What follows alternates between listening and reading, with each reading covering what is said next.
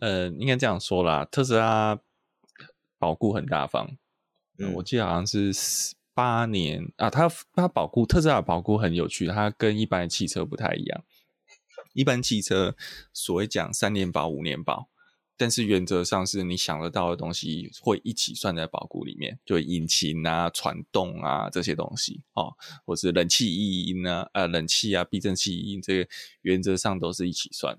那特斯拉的保固分为车体跟动力系统，动力系统就是电池加马达。那车体的话，它是四年保，动力系统加马达是八年十六万公里。呃，最新的条款我记得是这样。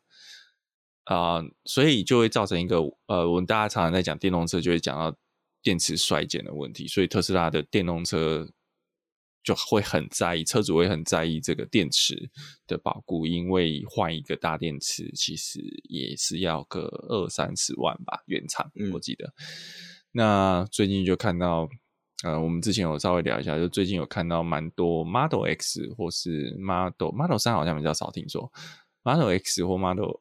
S S 不过因为 S 车越来越少了，X 还是大众。就是车主说他们在保固内大电坏掉了，然后那个车看起来好像都是一八一九年左右生产的，所以其实交车大概两到三年。然后车主就说啊，电池坏，大电坏掉，然后啊，特斯拉很阿莎利的出保固，就把大电池换掉，所以还有一颗全新的电池。呃，其实这是一件好事啦。如果是很零星一两个 case 的话，你会觉得这是好事。特斯拉的确还蛮服务周到的。呃，毕竟这次台面上我们看到的数量，我相信台面下会有更多，因为有很多特斯拉车主可能也不一定会参加社团。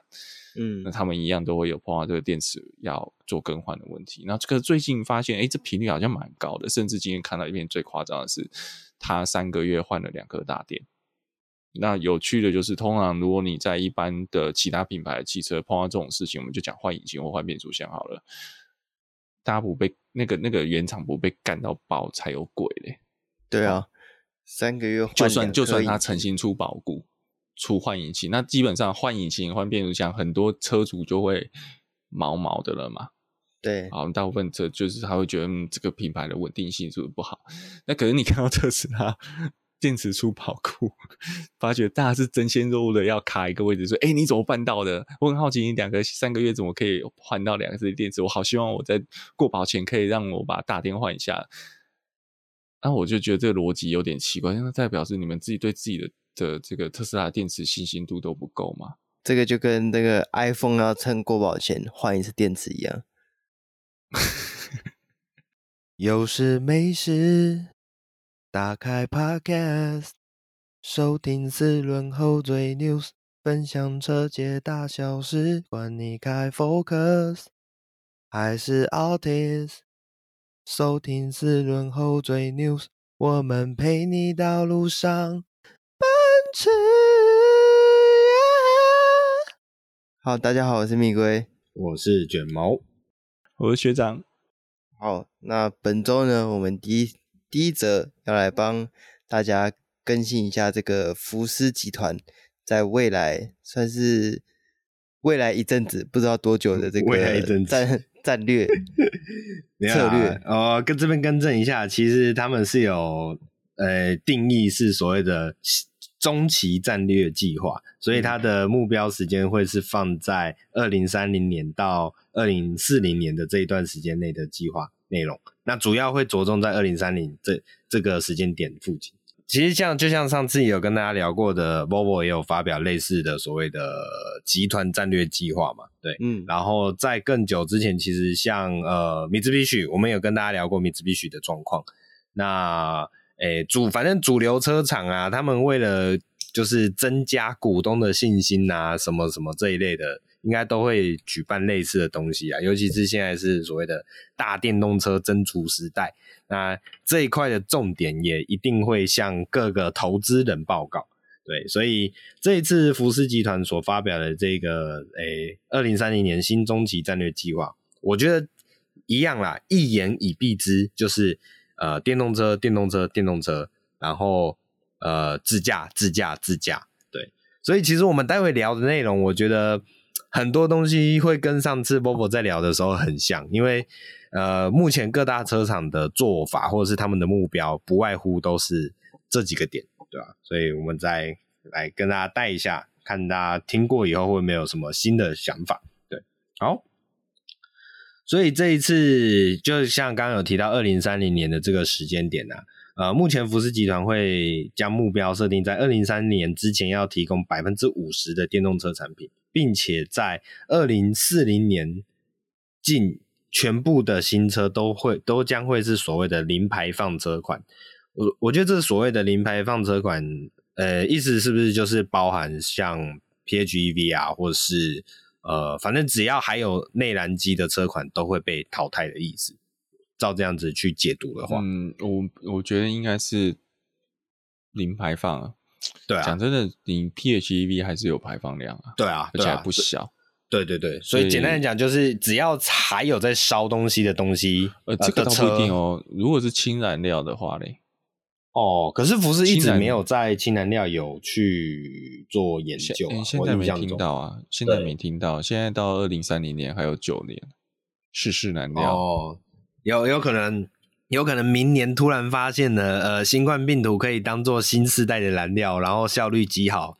然后就会全部 投入。卷毛，我们是不是活在不同的宇宙里面啊？没事，我我只是想表达说，哎，也许有什么新的燃料种类出来，然后它的排放可能是零的这种状况下，就会有。哎，好，算了，我不是没有我刚我刚我先回火星好了。我我刚刚想要烧钻石，不知道有没有比较环保一点？烧钻石啊，啊，那也是烧炭，的炭。OK，好，那我们带回来这一个内容啊，对，其实福斯在呃二零一五年发生柴油门事件之后啊，在二零一七年其实就有公布当时的所谓的长期计划。那当时的长期计划的时间点就是放在二零二五年的呃。这个时间，二零二五战略，那呃，当时其实就已经有预告要推出将近三十款的电动车。那从二零一七年拉到现在二零二一年来看，其实也可以感受得到福斯正一步一步完整朝向他们的计划的目标进行。那另外再来讲到这一次二零三零年的战略计划里面有一个。主题就是所谓的 New Auto，所以就像刚刚提到的，其实福斯集团预计在自动驾驶的推动之下，将利润以及收入从所谓的内燃车逐步的转向纯电动车款，以及在之后的软体与服务。这也是我们呃这礼拜一开始的节目有跟跟大家聊到的，慢慢越来越多走向所谓的订阅制这件事情。对，那其实各大车厂的做法都会慢慢有这种呃趋势出现。那诶，有些人就会说，诶，其实就是追随着我特斯拉的脚步。其实也不能否认，因为毕竟特斯拉最一开始就是从所谓的科技业导向踏入所谓的汽车产业，所以他的所谓脑袋里面的思维都是比较偏向所谓的科技业啊，或者是所谓的电子业、消费性产品的这一块。那呃，一直也特斯拉一直也都是以软体去导回去硬体，以软体优先的执行做法。所以目前看起来，福斯这虽然是所谓的传统车厂，但是它也是嗅到了这个，不管是商机也好，或是嗅到了这个方向，所以也会往这个方向去行走。那也在预计未来的十年之内，要将内燃机市场下降百分之二十，并且。继续的推出电动车，那预计在二零三零年的时候，会把内燃机的车款、跟电动车的车款以及软体的服务获利这三个呃三块部分去做一个持平。哎，这个你这样提到一个点叫做软体获利，是这个讲真的，这个我比较难想象一点，因为它不像。呃，除非它要也是有点像 Volvo 那样子，Volvo 其实也有提到，他们接下来整个车上的 ECU 整合成两个独立电脑嘛，嗯，然后他们会在上面做跟手机 App 的结合，嗯，呃，但是毕竟 Volvo 这边还是比较强调与车架上面的使用，它不像特斯拉就已经说你可以在上面玩什么电动游戏，嗯，但现在特斯拉这些游戏也都还没有额外收钱，嗯，然后就是娱乐类的东西它没有额外收钱，那你自己要在上面订阅 Netflix、订阅 YouTube Premium 什么什么 Spotify 那个东西都是 user 自己使用者自己的账号，那个跟特斯拉没有关系，是。呃，但是我比较好奇那。嗯，你说现在开始哦，特斯拉的自驾有订阅制这个东西了，嗯、可是福斯在这段我们并没有看到它有可以特别端出来卖的东西。刚学长提出的疑问是，福斯目前在软体这一块的琢磨似乎不不比其他车厂来的够有明显的呃商业化的趋势嘛？可以这么说吗？嗯，就是产品线，我觉得还没有，还没好像还没有看到它可以、嗯。独立于车子拿出来，呃，说我要给你加架构，有这个价值。呃，是是是是，理解。呃，目这一场发表会里面，呃，福斯集团是有提到，就是说车用软体，就是刚刚讲的车用软体将会成为计划中的一个部分。那福斯集团的。Cariad 的这个软体公司，就是福斯集团旗下其实是有一间软体公司的哦。这一间 Cariad 的软体公司预计会在二零二五年开发出技术领先的软体平台，包括目前正在开发且针对 NEB 产品进行升级与无限更新这一块。然后预计在二零二三年会发表高级的软体软体平台，然后会推出。支援多种功能以及全新的中央娱乐系统，而且还支援奥迪以及 Porsche 车辆的无线更新功能。呃，不不，我那我、嗯、那我这样就大概知道他讲的那个，他不是软体公司的销售，不是对对。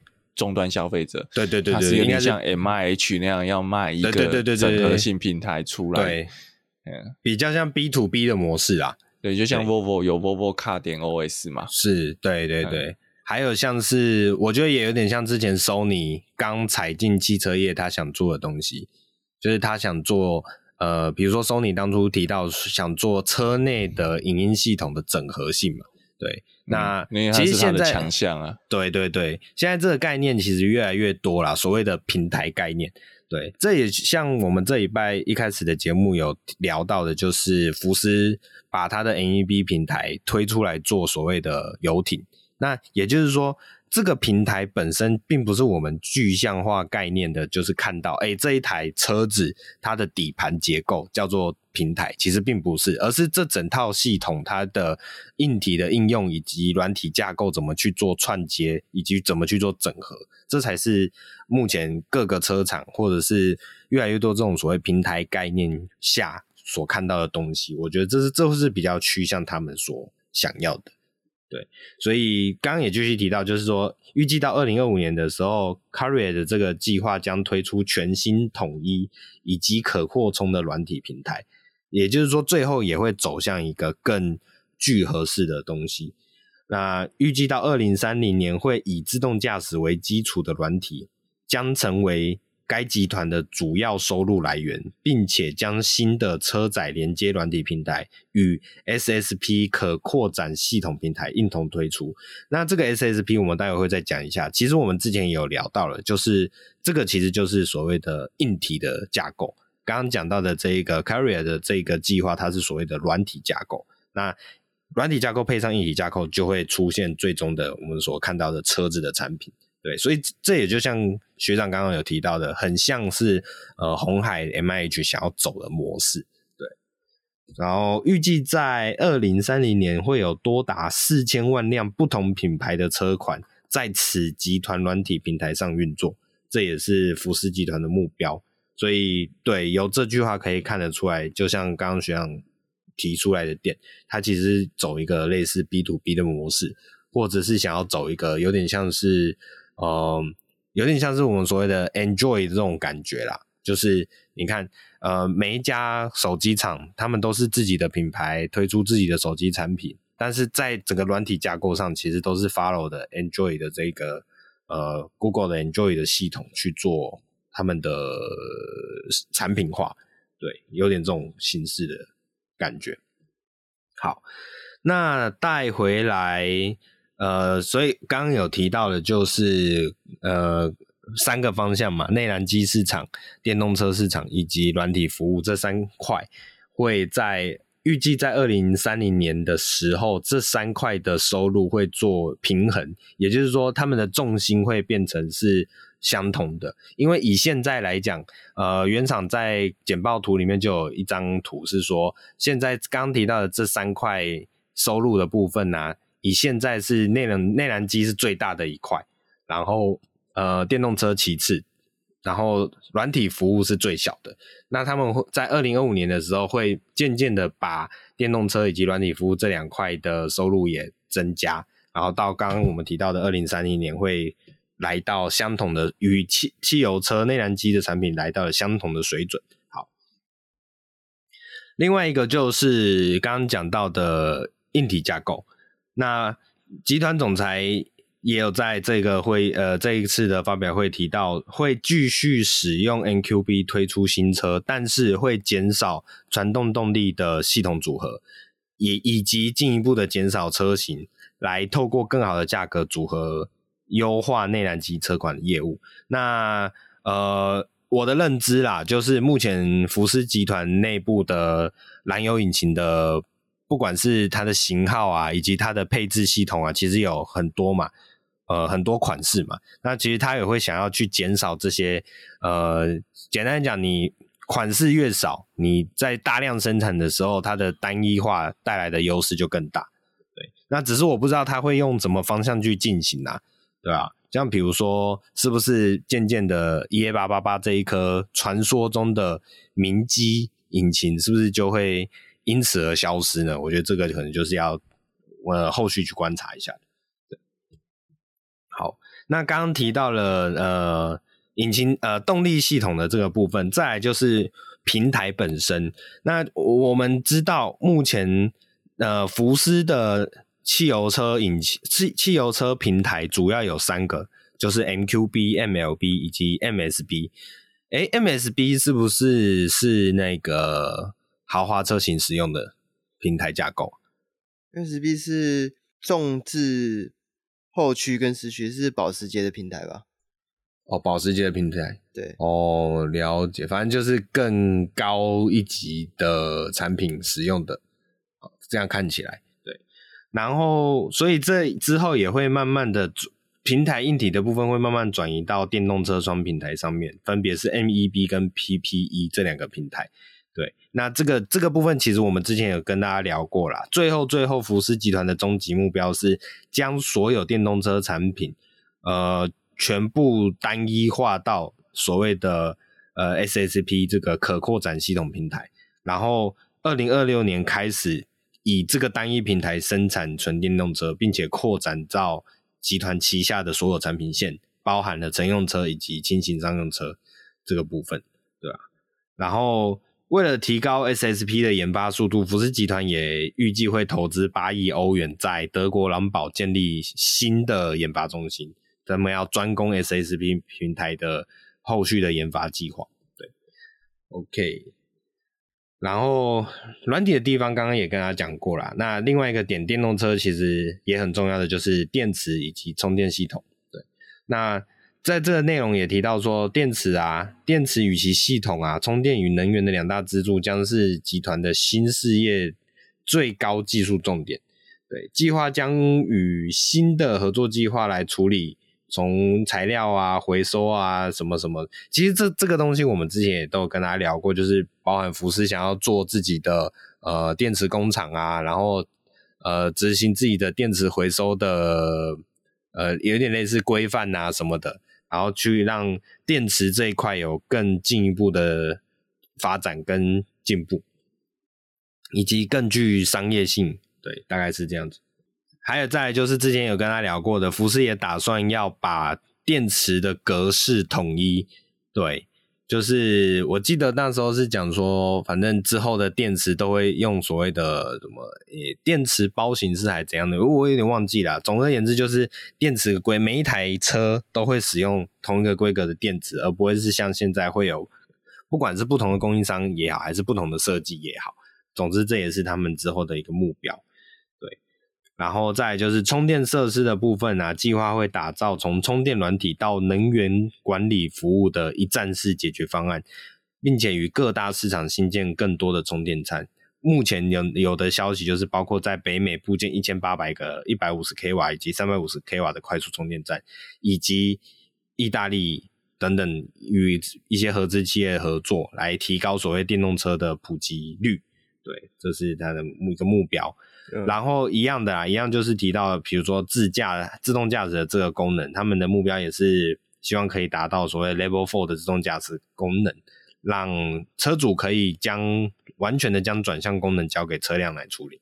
对，所以对，不外乎就是这几个计划，就是电动车、自驾车、电池系统，大概这一些。嗯，那最后比较具象化的是，呃，福斯集团预计。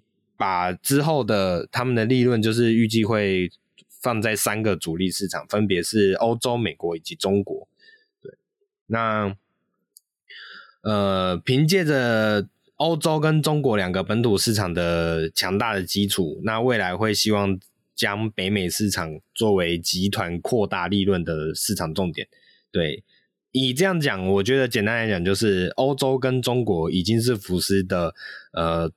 大本营吗？对，大本营，我觉得可以这么说。那北美之前有跟他聊过，其实福斯在北美的销售，呃，可能不算差啦，但是其实也不能说，我觉得跟欧洲跟中国比起来，可能也不能算非常好。比如说你的 Golf，Golf 在那边的产品线直接被抽掉了，是只剩下性能版。对，还有还有再来是一些新新的产品推出，所以我觉得其实就是。北美这一块的市场会是福斯接下来想要攻克，应该说欧洲市场跟中国市场可能他们的获利程度已经达到一个饱和啦，所以剩下北美市场他们认为是还有成长空间的，那这也是他们未来的计划之处。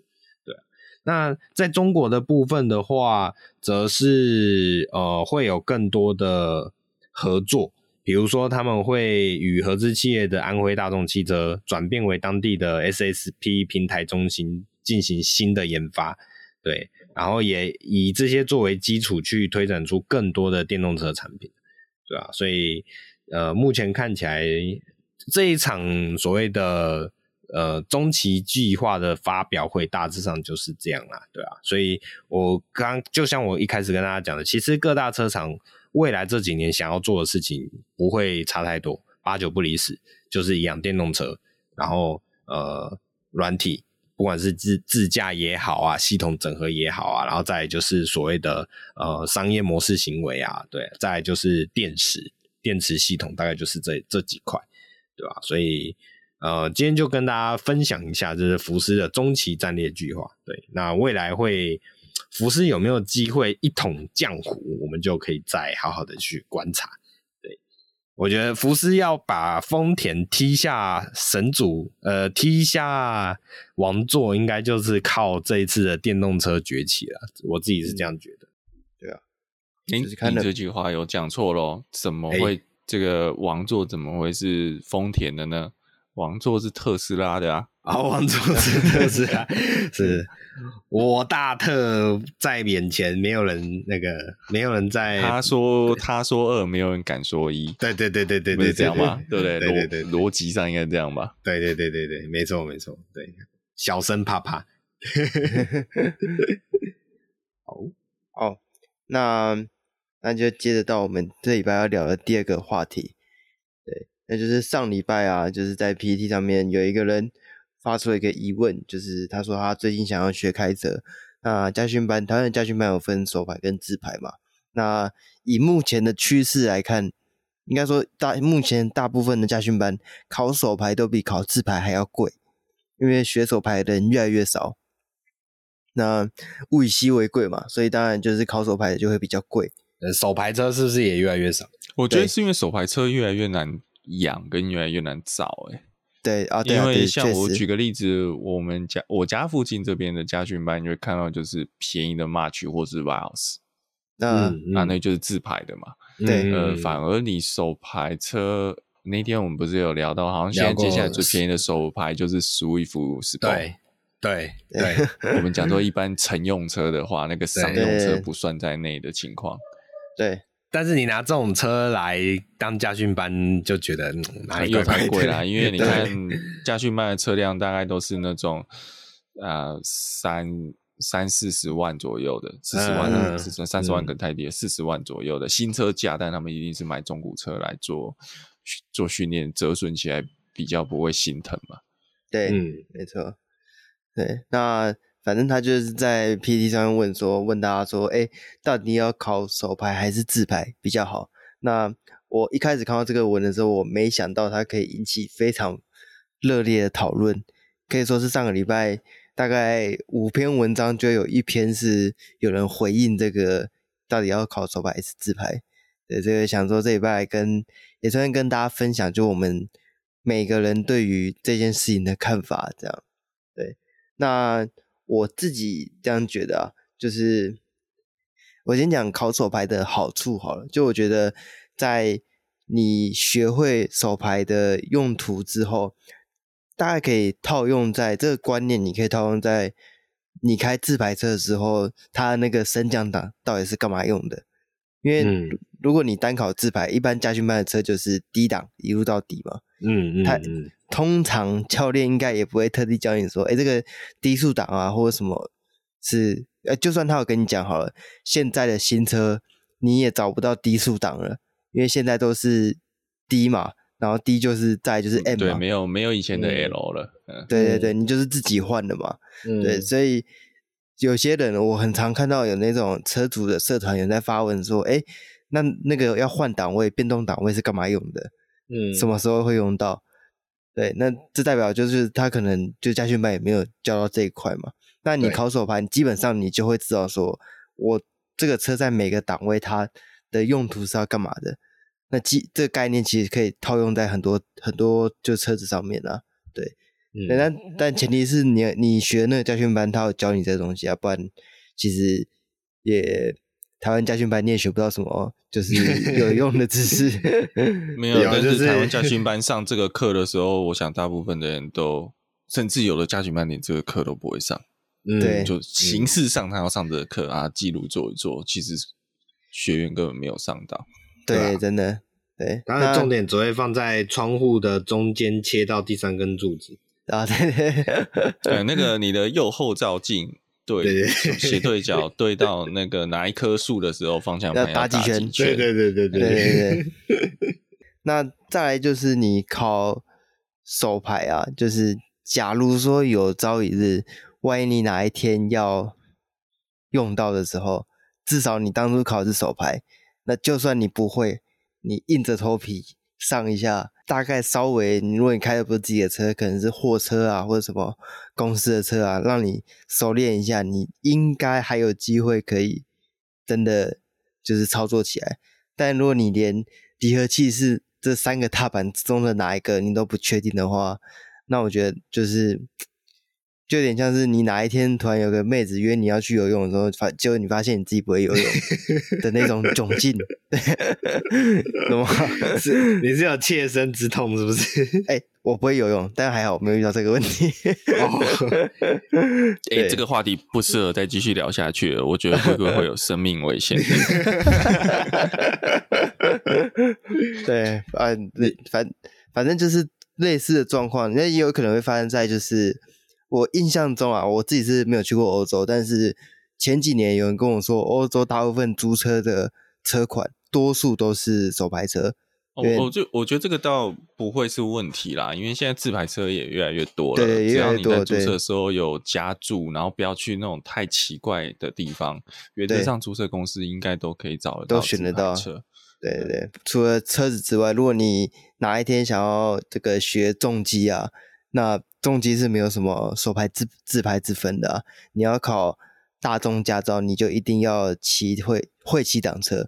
那如果你曾经有学过手排车的话，那你对这个换挡的方式跟逻辑，那基本上是同一套东西，只是把手跟脚的功诶用法交换而已。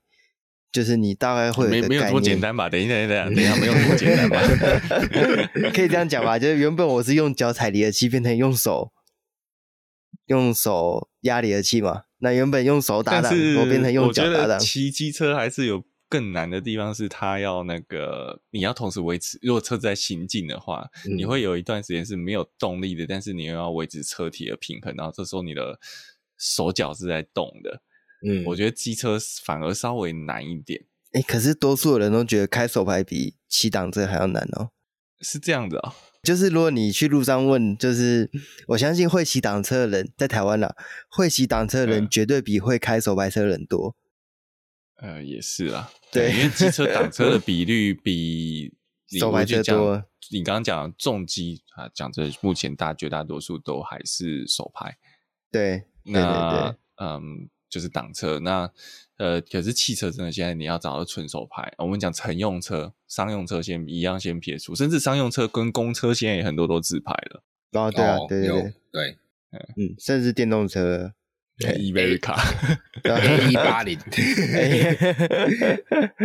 对，那呃，就以刚刚讲到，就是如果你多一千块可以，就是多学一个技能的话，我觉得是还蛮。划算的啊，如果你问我的话，但是我我自己是觉得，如果你问了这个问题的话，那代表你就是你内心就是想要考自排，但是你想要取得别人的认同，所以你才会 提出这个。你只是希望有人告诉你说啊，考自排也也不会怎样，也没差啦。对对对，对，所以那如果你都问了，那你就考自排吧，我是这样觉得啊。对，那另外一方面，就如果你。假设假设说今天哎、你运气很好，就是你开一台手牌车，然后你身边载了一个人，是谁都好，反正如果你开手牌开得很好的话，如果旁边那个人不懂车，他可能会觉得哇，你好会开车哦，因为你感觉在做什么事情。对对对，我我需要我需要强烈纠正你这点，你怎么会有这种错误的观念呢？旁边不懂车的话，你这样开开他反而。你你反正他就在划手机，你知道吗？啊，uh, 然后你开始跟他说：“哎、欸，你要特别展现你帅气的流畅换挡动作的时候，他就哦，好棒棒。我”我我大概我大概可能会用另外一个角度来，反而是如果你旁边的人是懂车的，那呃，我不管懂自排或手排，可能他也不会开手排车，但是他如果有稍微在玩自排车，但我觉得手排如果可以做到一点，呃，是真的很厉害，就是当你换挡换到他没感觉的时候。哦，对，嗯、对对对，然后那真的就是神人了。对，就是你手排车可以开的跟自排一样流畅的时候，对，对就是不会有换挡结合那一瞬，让他感觉到哦，我有，对对，就你可能会听到引擎转速有变化，但是不会让他觉得有这样抖一下抖一下，嗯、会有那个断离动力断断差的那个感觉。那我觉得这就是厉害。对，就是他会做完之后才突然发现说，哎、嗯，你开手排车，但是刚刚换挡没有感觉。嗯哦，那就是就是老司机啊，对，那反正就是手牌自牌这种东西就是随啦。我个人是觉得，你就算考了自牌，未来对你的人生，一般来讲，大部分的人不会有太大的差别。你爱考手牌就是考手牌，喜欢考自牌考自牌，因为未来都是电动车，不会有换挡的问题。对，对但是以后连牌都没有了，对对对，以后你就可能用按的就好了。对，用滑的特斯拉是用滑的，特斯拉用滑的就好了。对，甚至不用滑了，你你踩刹车，它自己帮你换前后档。对，以后电脑就直直接就帮你控制了。以以后不是直接嘿 Tesla 帮我切倒车档，它就嗡 这样子。不，那那又太慢了。你你你讲五秒钟，我用按的还比较快。哦，是对，对不对？不是马斯克不是在研究那个吗？脑神经连接吗？对，到时候我要想一下，帮你判。对电电脑帮你判断，他可能觉得你的眼睛有在瞥后照镜啊，对对对，切对不对？对对，没没想到，只是想要看后面路边那个梅啊，不，只是想看那个偷瞄一下那个穿短裙的梅啊，结果车子就看旁边的机车乘客这样子啊，然后车子就变倒车档了，对，还自动把窗户降下来。对，那诶、反正如果你就是对于车子没有什么太强烈的就诶、需求啊，就是你很喜欢老车啊或什么之类，那其实是真的是对你的人生不会有太大的差异啊。考手牌、考自牌其实没什么差。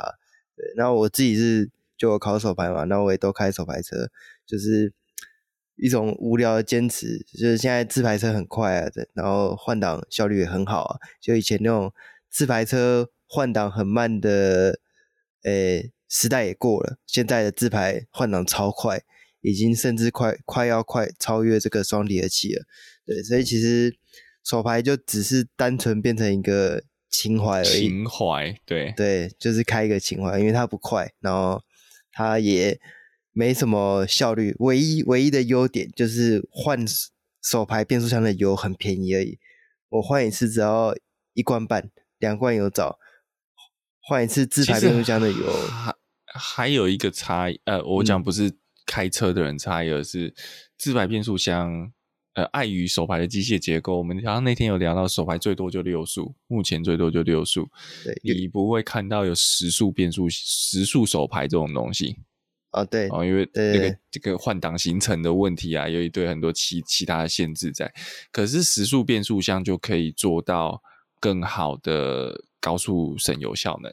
经济性的问题，所以手排到最后变出了它讲，原本以前我们在讲手排是省油，对，可是当你自排变速箱的科技跟它的技术力，它的这个齿轮已经够硬到它可以做到时速，然后耐用度很高的时候，其实你以真的一般使用、日常使用手排越来越优势，越来越不存在了。嗯，应该是没有优势。嗯，就对，有啦，情怀优势。对对对，就他他已经是就是，就像我之前看到这个小七在讲法国车，哎不是意大利车，他是那个菲亚特五百的时候，他说他说买菲亚特五百的人，纵使这个车有一千万个缺点，他也只要那个一个优点，他就会购入这台车，就是他只需要有一点好，他就会买这个东西。我觉得这个。这这个我可以照样造句一下，就是会买特斯拉的人，纵使他有一千万个缺点，他只要有一个好，他们就会买特斯拉。哎，好像不太对，不是一千万一一千万个公差，哎，一千万个，然后一千万个公差，那只要能够在零一百在两秒内，他们就会买特斯拉。对对对，那那我也可以照样造句一下。呃，只要有贝斯登的避震器跟贝斯的滤圈，好，点到为止，点到为止。对，后面还要再要有二二五匹的马力？哦，没，现现在买不到了，对，现在没有二五，已经现在二零二二，对，对，对，对，对，对。啊，反正就是对来讲，就是反正手牌就这样嘛，因为我是穷人家，所以我。我只想花少少的钱去维护变速箱，那我就选手排。那一方面就是开情怀这样，对。但是对于大多数人来讲，当然自排会是一个比较轻松的选择。自排变速箱维护也没有那么贵吧？呃，我你你手排变速箱，你那台现在一多久要换一次手排变速箱油？原厂的话，我记得是八万还是十万吧？那换一次多少钱？换一次有印象吗？大概多少？哎、欸，原厂我不知道，但是呃，原原厂外厂也没关系。哦，我换一次大概两千有找，一千多一点。呃，但如果以现在日系车或 VAG 换变速箱油，应该也没有很贵吧？但是 B N W 蛮贵的、哦，就以有以变速。B N W 是 B N W，所以我刚刚会特别讲是日系车啦。哦、假设以 Toyota 的自排变速箱来讲，就以应该不太高吧？以我同款车来讲，我那台车如果是自排的，它变速箱要六罐还是五罐多？然后差不多，因为因为像 Volvo 新的爱信八速的变速箱，如果你要一次有全换，大概也只要喷个六七千块以上。对，然后原厂一瓶变速箱有自排的，我记得要七八百的样子。嗯嗯，对，就是金额是蛮，就是相对高啊。对，但是变速箱油不是常常换的啊。相比之下，我的手排变速箱油我就会很常换，我可能两万公里我就会换一次，就反正就也没多少钱。反正你这样可哎，对对对对，你这样两万公里换一次，然后你一次换一次两千，然后人家六万公里换一次换一次六七千，其实你们花的钱差不多。对，确实啊，但是你说，哎，两千好，好像没有贵啊，就就是反正就是大概一千一千出头上下，如果自己带有的话。不过不过讲凭良心讲，就算是自排变速箱，如果超了玩有在开的比较凶的，也是会缩短。对，还是提早换的，对啊，对，我相信那种十万换的应该是不多啦。对对对，没有，甚至都没换过的。对，我记得某也有哦。我印象中某一家原厂说变速箱油不用换，但是我忘记是哪一家了。呃、对，我曾经有听说过，也是爱信的吧？爱信的吗？对，我印象，我我我有类似的认知，但我不知道这是哪里来的。呃、至少 Volvo 的是有讲六万要换。嗯嗯，对，但是我听过，我有听过不用换的，的，好像是 BMW 还是 VAG 哎、欸，有点 VAG 现在是用长效型的吧？印象中哦，那还是那是现在现在，但是我说曾经曾经有一段时间，而且说其实一直有个对，一直有个都市传说是说。变速箱油能不换就不要换，呃，我指的是 AT 的，我不是指 DCT 的，而我指的是 AT 的变速箱。一直有人有个都市传说是说，哎、欸，换的反而容易出事情。哦，我之前有听过，真的这个我有听过，CVT 的也有人这样讲啊，就是你不换都没事，然后换一换就反而就要很频繁的去换它，不然的话它会劣化的很快之类的讲法。对对对对对对对对，有我有印象这个东西。对，但但我忘记这是哪里来的，不知道是谁的认知作战。但，但是我觉得这个问题比较不像，我觉得这个这个问题，这个、应该说这个说法可能跟某一个东西有关系，就是我们在常常在讲换变速箱油要足够的冷却这件事。嗯，对，很多厂为了时效性，它都不管是原厂甚至外厂，嗯，都有可能为了时效性去让这个温度。变速箱的温度没有降到正确温度，它就进行换油。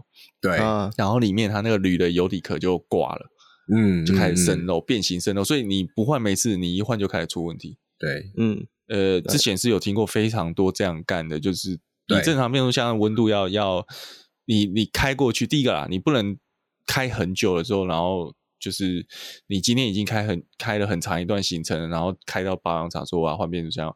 你要要等超久才会让它温度下来，嗯、下到一个正常的室温左右的。那、嗯啊、很多保养厂就是电风扇吹吹吹嘛，它吹吹吹，但是客人又在那边等，然后又三不五时问了，啊怎么都那么久，怎么弄那么久？那就、嗯、就就换了。嗯，对啊，对啊，对。所以意思是说，换变速箱油最好都是留车。对对对。呃，不是啦，就是你你可以就很快过去就，就就不要。还不要让它热起来，这是一种方式。然后不然就是你要有心理，就是就是维修厂离你家很近，然后你只是一个很短的路程，哦、你根本引擎都还没有热，所以它这样冷却也快，这是一种情一种可能的情况。嗯、另外就是我们以前东航都会变成是大保的时候做嘛，所以那个技师会先做其他的东西。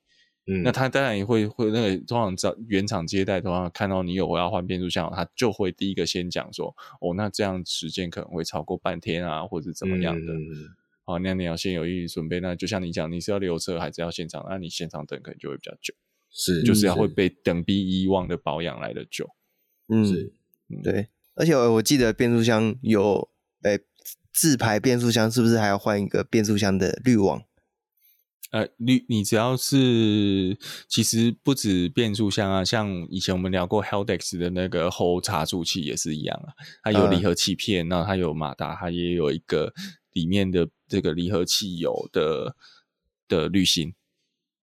嗯嗯哼，对，所以就是耗材是相比之下比较多了。这这你要讲耗材的话，那我要再多讲一个东西。嗯。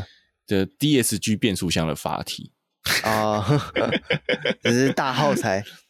呃，因为有人这样讲啦，就是呃，手排变速箱并不是只有耗材的话，我觉得严格算起来，并不是只有油的东西。嗯，手排变速箱离合器片也是一种耗材。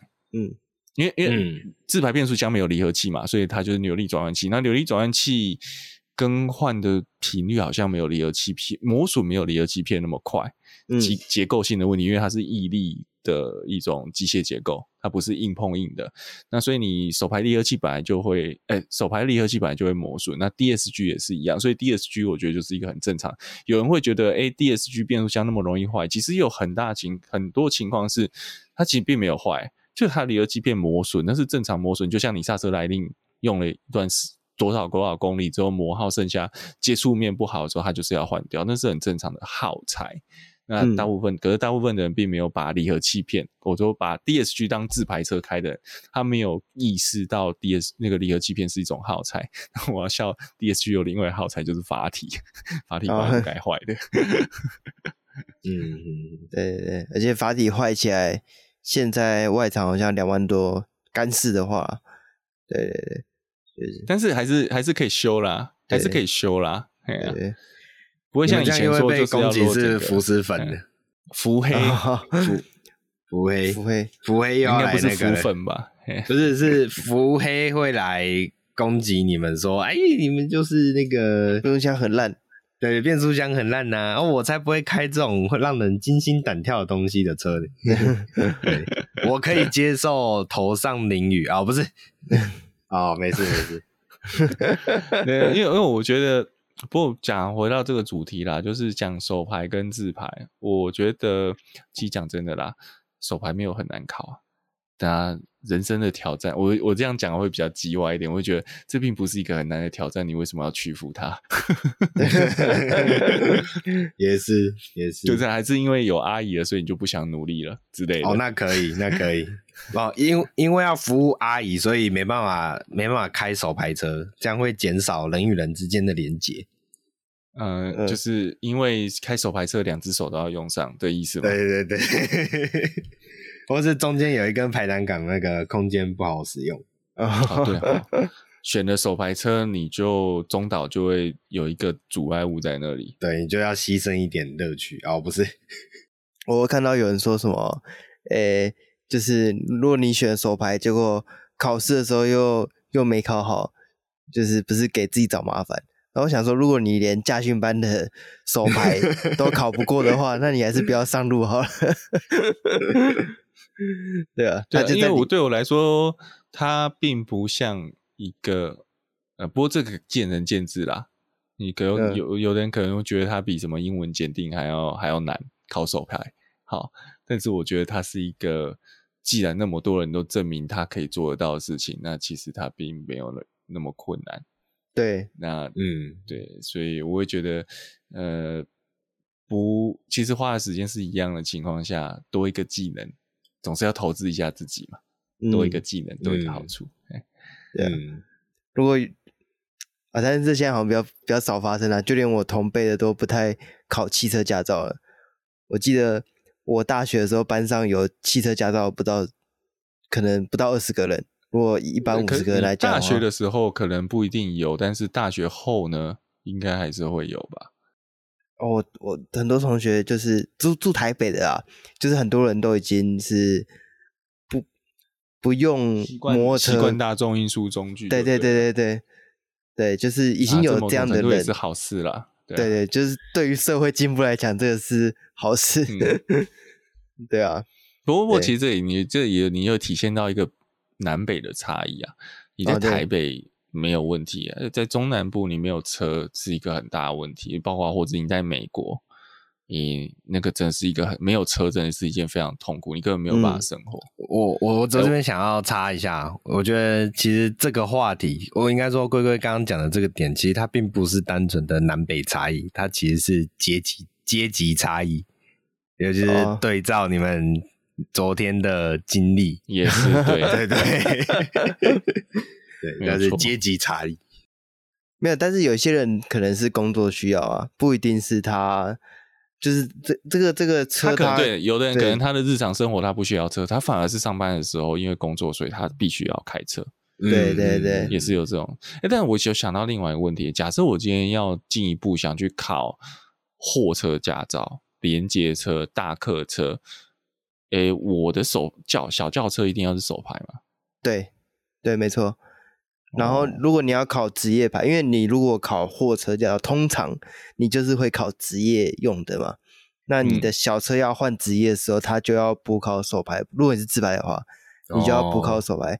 我曾经就有一位前前前我很久很久以前的同事，他曾经想要去开计程车，但是他考了五次都考不过那个手牌的，就是。补考的那个部分，然后是啊，后后来就放弃了。所以，哎，补考是去驾训班考，还是在他在监理站考？监理站，监理站。嗯，监理站太监理站，我就我这样讲啦。考照有考照过的人都大家都知道，在监理站考跟在驾训班原地考照那个难易度是差很多，放水度也差很多。嗯嗯，好，那一样嘛，回头前面假如，我们刚刚讲补讲了，有这么多，如果你接下来的工作可能会要以跟车有很大的关系的话，嗯，呃呃，为了求生计，多这一个技能其实并没有坏处，嗯，对不对？对啊，就哪天想要开个计程车，领个补助啊，有这样有时候不一定是，哎哎哎哎，哎，不一定这样。我忽然想，哪天想要做一个呃，这个怎么讲，物流业者啊，可以比较早打疫苗啊，对，是是是，嗯，对不对？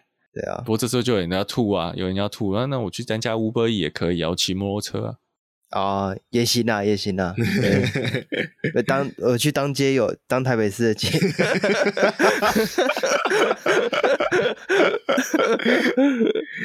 完了完了完了，完了黑掉又黑掉，要要要要要拿纸箱了吗？史蒂夫和戴夫。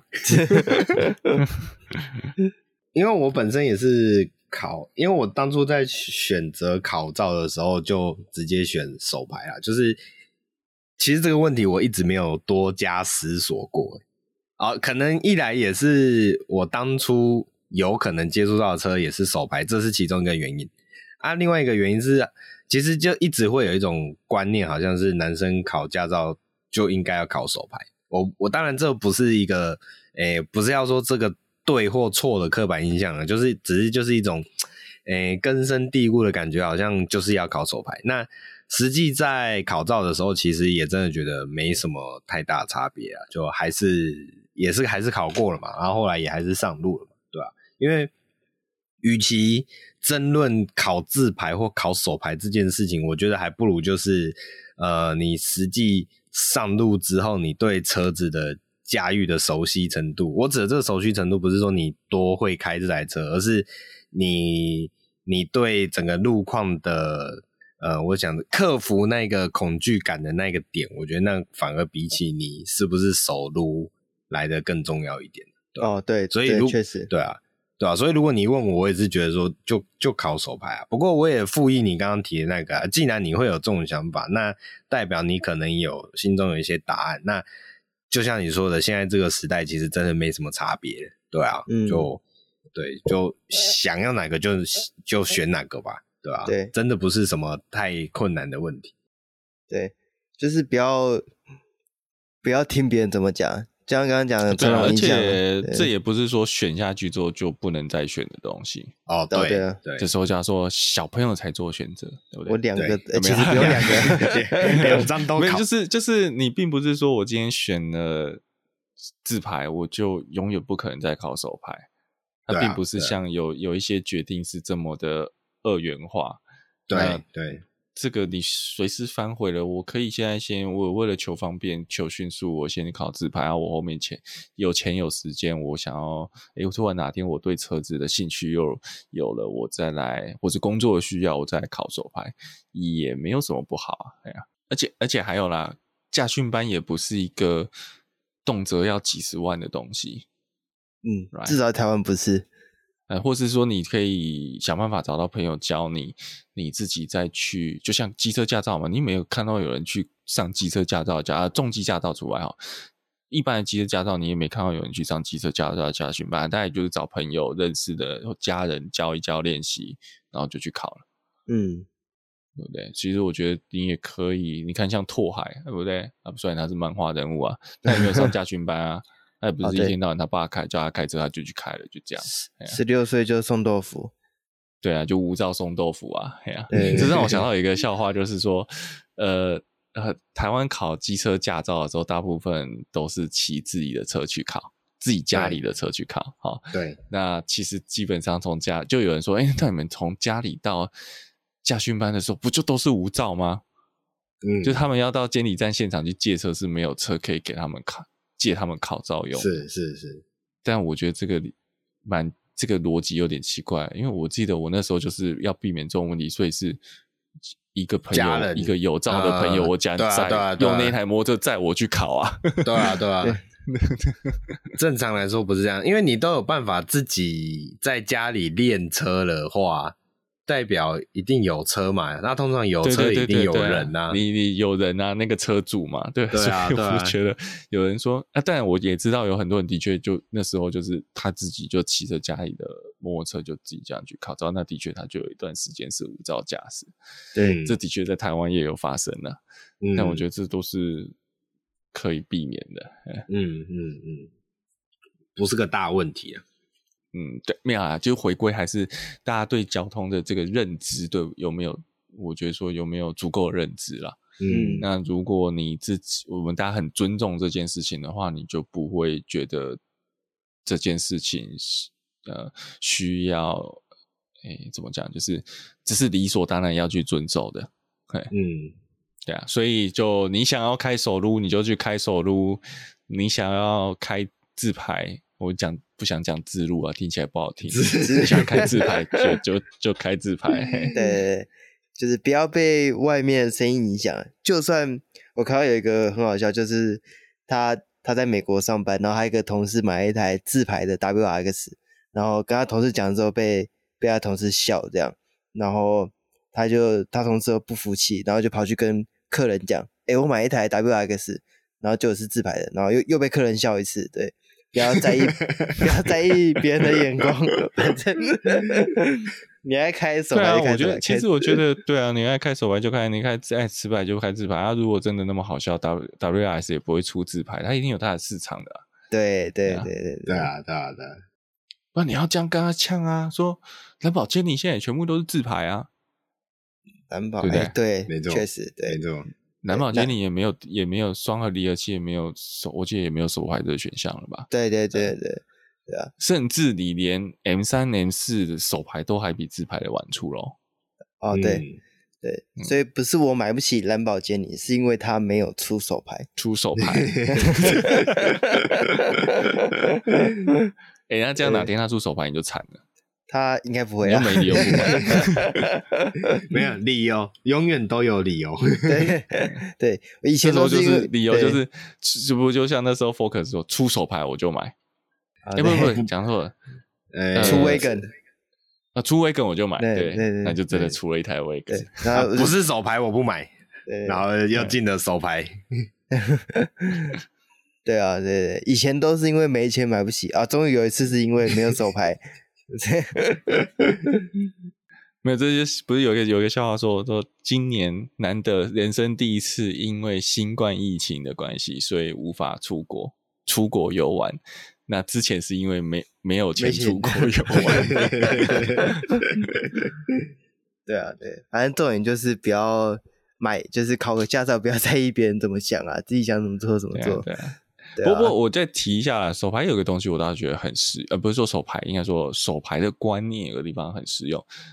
那个下坡用低档减速哦，对，对，去减缓你刹车的耗损，我觉得这非常重要。其实这个在自排就有个缺点，就是假设你的自排变速箱没有手动换挡功能的话，嗯，你就被迫要用你的刹车，用，呃，对。对，那你的刹车已在山路上面的下坡，连续下坡弯道，很多人的踩踏习惯又是用含着的方式的话，那刹车很容易就会过热衰竭。其实反而是安全上的疑虑。那、嗯、假设会使用有手排的观念，然后车子的自排变速箱也有手动强制换挡这个功能的话，其实适时的换入低速档去做呃速度上的抑制，其实是非常有效，而且你可以让你的刹车保持在最良好的运作状态。嗯，其实这个很重要。对，对，啊，就是一些观念啊，反正就是就像刚刚想讲，就是你多花一点点钱，然后可以多学到一点点东西，然后它又不是那么的困难，就是鼓励我们鼓励大家多多花钱了解一下，对，对对对，鼓励大家多花钱，其实也不一定多花太多钱啊，但是就可以多让自己多熟悉一些东西，对啊。而且你在十年、二十年的将来，你一个小孩或是你的孙子问你的时候，你就可以拿出你的驾照来告诉他说：“我们以前的驾照是有分手牌、自牌的。”对，你的小孩可能问你说：“哎、欸，手牌是什么东西？”因为现在不是都电动车吗？对，这时候就可以跟他炫耀一下。哦，我还以为你要说拿出驾照，就是这个国籍不同驾照，哦、不是？那那应该会被拖走，好不好？之前还有问我说：“哎、欸，窗户为什么是用摇摇下来的？”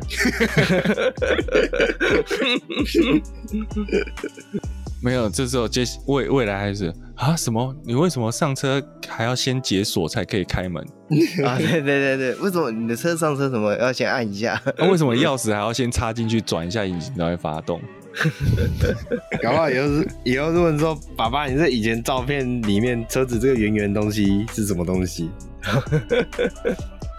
对啊，对，反正这种东西就是你未来它总有一定会消失，但是你现在就是花少少的钱，就是可以多学一些经验啊，对啊，就是对你的人生应该也不是什么就是太不能负担的事情。啊，对啊，所以就像今天聊到的这个题目嘛，到底要自排还是手排的？那，诶、欸，其实这个话题我们之前在聊过，现在的内装设计渐渐的连排档感都消失了，所以我们最终还是一个结论呐，未来可能自排车还是手排车什么都不是重点，因为都是电脑在帮你开车，所以，诶、嗯欸，就像呃龟龟刚刚讲的，我们鼓励大家。多尝试一种选择，但是当你不想做这个选择，或多尝试一点学习的话，其实那本身也不是什么太呃大不了的事情，对吧？所以呃你自己心里的第一个想法是什么，就照着它走吧。嗯，所以以上是我们这一拜的节目。如果喜欢我们节目的话，记得帮我们追踪、按赞、订阅、分享，然后呃 Podcast 那边可以帮我们做五星订阅是吗？五星留言。哎，给我们给我们一点小支持、小鼓励啊！我们下礼拜再见，拜拜，拜拜，拜拜。